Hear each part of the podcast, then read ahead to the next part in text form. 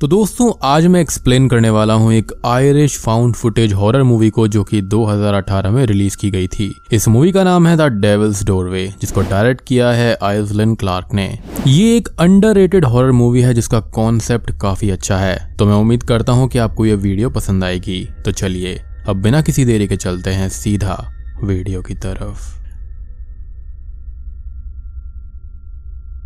Movie की शुरुआत में हम कुछ वर्डिंग्स को लिखा हुआ देखते हैं, जिसमें यह लिखा था कि 200 साल पहले आयरलैंड के कैथोलिक चर्च ने औरतों के लिए एक मेंटल हॉस्पिटल या फिर असाइलम खोला था, जिसका नाम यहाँ पर मॉडलिन लॉन्ड्री रखा होता है। यहाँ पर काफ़ी लेडीज़ को रखा जाता था जो कि ऑर्फन होती थी, या फिर abuse mentally unstable alone pregnant और भी तरह तरह की परेशान लेडीज़ यहाँ पर रहती थी। अब यहाँ पर सब कुछ ठीक चलता रहा, लेकिन 1960 में दो प्रीस्ट यानी कि फादर थॉमस और यहाँ पर उनके असिस्टेंट और रिकॉर्डिंग के लिए जॉन यहाँ पर आए थे, क्योंकि वेटिकन और हायर चर्च को खबर मिली थी कि मॉडलिन में कुछ मेरेकल्स हो रहे हैं, और फादर थॉमस और फादर जॉन वहाँ पर जाकर इन सब चीज़ों को इन्वेस्टिगेट करें और रिकॉर्ड करें। अब सीन शिफ्ट होता है और हम फादर जॉन को देखते हैं, जो कि एक अंडरग्राउंड में फादर थॉमस को ढूंढ रहे थे और काफ़ी परेशान थे। और साथ ही साथ उनके आसपास में बहुत सारे ह्यूमन स्केलेटन भी पड़े हुए थे और तभी अचानक से कोई आकर उन पर अटैक कर देता है। अब कहानी यहाँ पर बिल्कुल शुरुआत से शुरू होती है, जहाँ पर हम फादर थॉमस को कैमरा के सामने मॉडलिन लॉन्ड्री के अंदर जाता हुआ देखते हैं और वहाँ पर अंदर हो रहे मेरेकल्स के बारे में बोलते हुए भी सुन पाते हैं। जहाँ पर वो एक फ़ोटो को दिखाते हैं, जिसमें मदर मैरी के स्टैचू की आँखों से खून आ रहा था। और इन्हीं सब के बारे में लेटर लिखकर वेटिकन्स को भेजा गया था यहीं के किसी पर्सन के द्वारा। अब फादर थॉमस अंदर जाते हैं और मदर सुपीरियर से मिलते हैं और ये सब बातें फादर जॉन अपने कैमरे में रिकॉर्ड कर रहे थे। जहाँ मदर सुपीरियर फादर जॉन की बातों को नकार देती है और ये बोलती है कि ये सब प्रैंक होगा किसी का। साथ में हम मदर सुपीरियर के अंदर एक एरोगेंस भी देख पाते हैं। फादर थॉमस लेटर पढ़कर मदर सुपीरियर को सुनाते हैं और मदर सुपीरियर असाइलम के बारे में थोड़ी बहुत डिटेल्स दे देती है। अब फादर थॉमस और फादर जॉन मदर मैरी के स्टैचू के पास जाते हैं और वहाँ पर सारी चीज़ें फ़िल्म करने लगते हैं। अगले दिन फादर जॉन देखते हैं कि वहाँ की नंस वहाँ पर रहने वाली लेडीज़ को टॉर्चर करती है, मारती पीटती हैं और कैमरा को वहाँ पर रिकॉर्डिंग करने से भी रोकती हैं। अब अगले सीन में फादर थॉमस और जॉन की बात हो रही होती है, जहाँ पर फादर थॉमस ये बोलते हैं कि वो मेरेकल्स पर भरोसा नहीं करते, वो गॉड पर भरोसा करते हैं, और उनकी नज़रों में ये मेरेकल्स जैसा कुछ भी नहीं होता। साथ ही थॉमस ये बोलते हैं कि मेरेकल्स करने वाले गॉड नहीं, बल्कि इंसान होते हैं जो कि अपने हाथ की सफ़ाई से लोगों को प्रैंक करते हैं। और उन्हें यकीन है कि इस जगह पर कोई ना कोई ऐसा ही ट्रिक्स्टर है, जो कि ये सब कर रहा है। और ये कोई मेरेकल्स नहीं, बल्कि एक प्रैंक है। अब रात में ये दोनों स्टैचू की आँखों से सैंपल लेते हैं, जहाँ पर जॉन इन चीज़ों को सच ही मानता है। लेकिन थॉमस का यहाँ पर यह मानना था कि स्टैचू के अंदर कोई ना कोई मैकेनिज्म है, जिससे ये आँसू निकल रहे हैं। अब रात होने पर वो दोनों ही अपने अपने रूम्स में सोने चले जाते हैं। अब रात को ठीक तीन बजे जॉन को अजीब सी आवाज़ें आती हैं, जो कि थी हंसने की और चिल्लाने की। और जब वो कमरे से बाहर जाते हैं तो उन्हें वहाँ पर दो बच्चियाँ डॉल से खेलते हुए नज़र आती हैं, जो कि उनको शॉकिंग लगता है, क्योंकि मदर सुपीरियर के अनुसार यहाँ पर बच्चे नहीं थे। जॉन उन बच्चियों के पास में नीचे जाते हैं और नीचे जाते ही वो बच्चियाँ गायब हो जाती हैं। और जब वो उस डॉल के पास जाते हैं तो उन्हें अचानक पीछे से आवाज़ आती है कि ये लोग तुमको भी मार देंगे। अब जॉन जब पीछे देखते हैं तो वहाँ पर वही बच्ची खड़ी हुई थी जिससे कि जॉन थोड़े परेशान हो जाते हैं। फादर जॉन वापस अपने रूम में आ जाते हैं और अब उन्हें नींद नहीं आ रही थी। उन्हें उनके रूम के बाहर से हंसने की आवाज़ सुनाई देती है और बहुत सारे बच्चों की खेलने की आवाज़ वहाँ पर थी। साथ ही साथ वहाँ पर ऐसा भी लग रहा था कि वहाँ पर बहुत सारे बच्चे बात भी कर रहे हैं। फादर जॉन अब डोर ओपन करने की कोशिश करते हैं तो कोई डोर पर बैंग करने लगता है, पर डोर ओपन होने के बाद बाहर कोई नहीं होता। अब जॉन को रूम में किसी बच्ची की हंसने की आवाज़ आने लगती है। उन्हें उनके बेड के नीचे वही डॉल पड़ी हुई मिलती है, जिससे कुछ टाइम पहले वो अजीब सी बच्ची खेल रही थी। फिर वो अपना कैमरा पर्दे की तरफ़ घुमाते हैं और पर्दे पर खून के हाथों के निशान बन जाते हैं। और अचानक पर्दे के पीछे से एक लड़की की स्पिरिट निकलकर जॉन के सामने आ जाती है, जहाँ पर जॉन डर जाते हैं। और कैमरा वहीं पर फेंक कर रूम से बाहर चले जाते हैं और हम फिर से देखते हैं कि कैमरा के सामने एक लड़की चल रही होती है। अगले दिन फादर थॉमस, मदर मैरी के स्टैचू की टेस्टिंग कर रहे थे और जॉन से बात कर रहे थे कि तभी उस स्टैचू की आँखों से फिर से खून निकलने लगता है और एक नन आकर बोलती है कि असाइलम की सारी स्टैचू से ही खून निकल रहा है। अब फादर थॉमस खून को जमा करने लगते हैं ताकि वो इसकी टेस्टिंग कर सकें और खून को एक बोल में जमा कर लेते हैं। लिए हुए ब्लड के सैंपल को लेने के बाद में वो उस जगह की सारी लेडीज़ का ब्लड टेस्ट करते हैं, क्योंकि मदर मैरी की स्टेचू से आए हुए ब्लड से थॉमस को ये पता चलता है कि ये ब्लड किसी प्रेग्नेंट लेडी का है और वो हर औरत का ब्लड टेस्ट करते हैं और सारे सैंपल्स लेते हैं, लेकिन वो किसी भी लेडी से मैच नहीं करता। फिर वहाँ की नन्स के भी ब्लड सैंपल्स लिए जाते हैं, लेकिन अभी तक कोई भी मैच नहीं करता। लेकिन तभी एक नन कैमरा में ना आते हुए कैथलीन नाम की एक लड़की के बारे में बताती है, जिसे बंद करके एक सेफ़ रूम में रखा गया था, वो भी बेसमेंट के अंदर। और ये नन वही है जिसने वहाँ से लेटर लिखा था चर्च को मेरेकल्स के बारे में बताते हुए। अब फादर थॉमस मदर सुपीरियर से उस लड़की से मिलने की बात करते हैं, जिस पर पहले तो मदर सुपीरियर मना कर देती है। लेकिन थॉमस उसको फोर्स करते हैं कि वो उन्हें उस लड़की से मिलने दे। उस लड़की के पास जाने पर थॉमस और जॉन ये देखते हैं कि उस लड़की को बाँध कर रखा गया था और उसकी बॉडी पर बहुत सारे मार्क्स भी थे, जैसे कि उसको टॉर्चर किया जा रहा हो।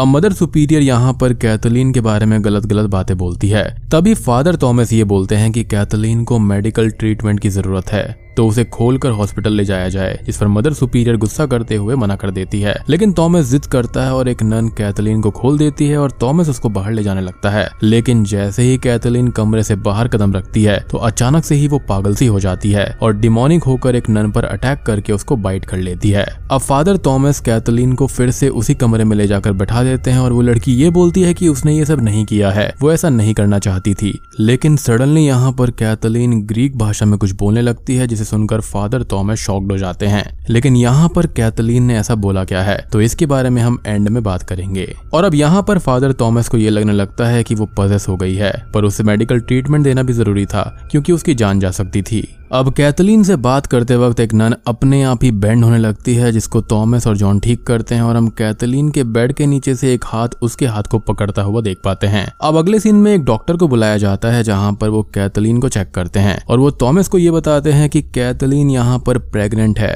लेकिन साथ ही साथ एक शॉकिंग चीज़ रिवील करते हैं कि वो अभी भी वर्जिन है, जिसको सुनकर थॉमस यहाँ पर शॉक्ड हो जाते हैं। और डॉक्टर ये बोलते हैं कि ऐसा मेडिकल साइंस में हो सकता होगा, लेकिन डॉक्टर ने ऐसा केस कभी भी नहीं देखा। और कैथलीन को हॉस्पिटल ले जाना ज़रूरी है, क्योंकि वो बहुत ही ज़्यादा कमज़ोर है और बच्चा पैदा करते वक्त उसकी जान भी जा सकती है। अब फादर थॉमस इसके बारे में मदर सुपीरियर से बात करते हैं और कैथलीन को हॉस्पिटल ले जाने की बात करते हैं। लेकिन वो इसके लिए कैसे भी राज़ी नहीं होती। अब रात को फिर से फादर जॉन को वही आवाज़ें आती हैं और इस बार खुद फादर थॉमस जॉन को बुलाते हैं। और जब वो दोनों बाहर जाते हैं तो वो ये देखते हैं कि पूरे असाइलम के जितने भी स्टैचूज होते हैं, वो अपने आप ही एक के बाद एक टूट रहे थे।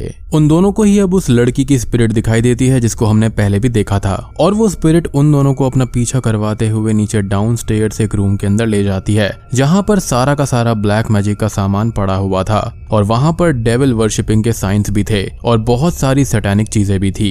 अब इस चीज़ के बारे में जानने के लिए फादर थॉमस यहाँ पर मदर सुपीरियर को बुलाकर लाते हैं। लेकिन टू आवर शॉक वो सारी चीज़ें वहाँ से गायब हो जाती हैं और रूम एकदम नॉर्मल हो जाता है। अगले सीन में थॉमस कैथलीन से बात करते हैं और इस बार वो हवा में लेविटेट होने लगती है और अचानक से ही नीचे गिर जाती है। फिर अचानक से सारी मोमबत्तियाँ भी बुझ जाती हैं और रूम में हलचल शुरू हो जाती है और सारा सामान गिरने लगता है। सारे के सारे क्रूसिफिक्स अपने आप ही उल्टे हो जाते हैं और कैथलीन पूरी तरह से पजेस हो जाती है और कैमरा की तरफ़ देखकर डिमोनिक तरह से हंसने लगती है।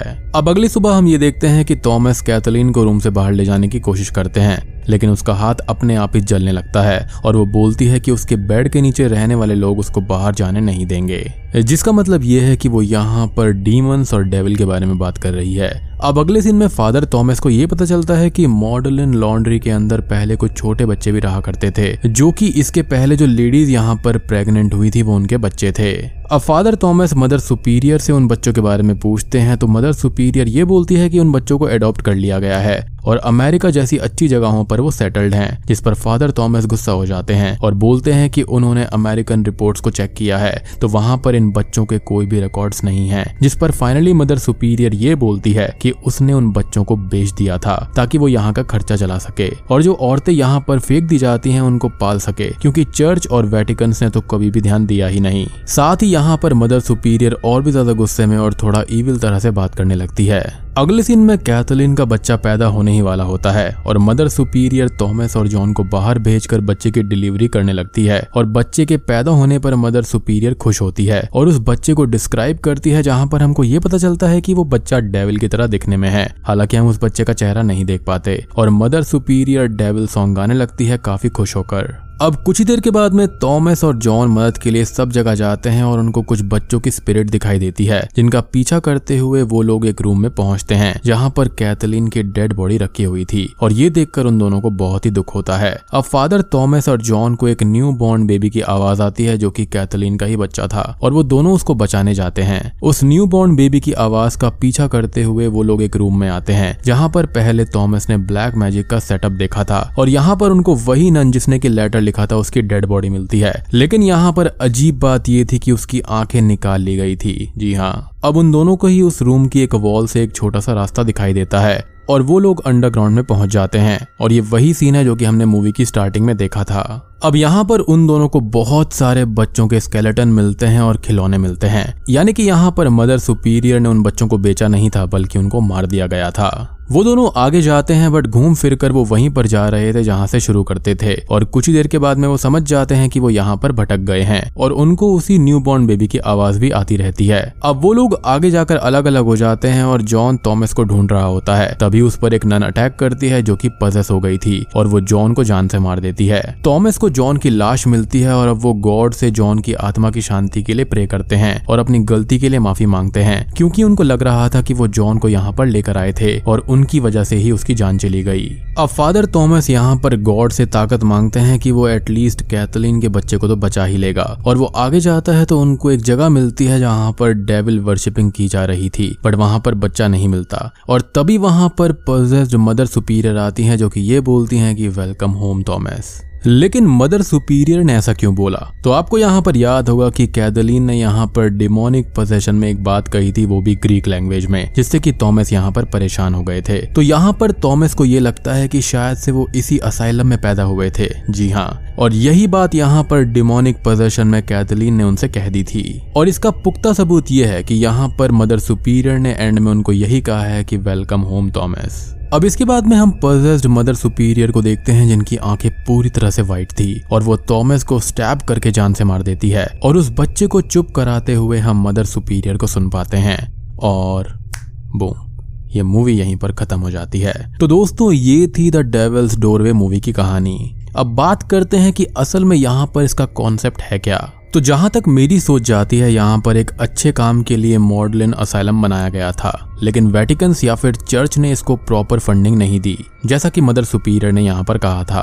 तो उन्होंने यहाँ पर डेविल वर्शिपिंग का सहारा लिया, जिस दौरान डेविल ने खुद के रेजरक्शन के बदले में मदर सुपीरियर को पैसा ऑफ़र किया अलग अलग तरह से। यहाँ पर लेडीज़ को लाया जाता था और डेविल उनको प्रेग्नेंट करता रहा।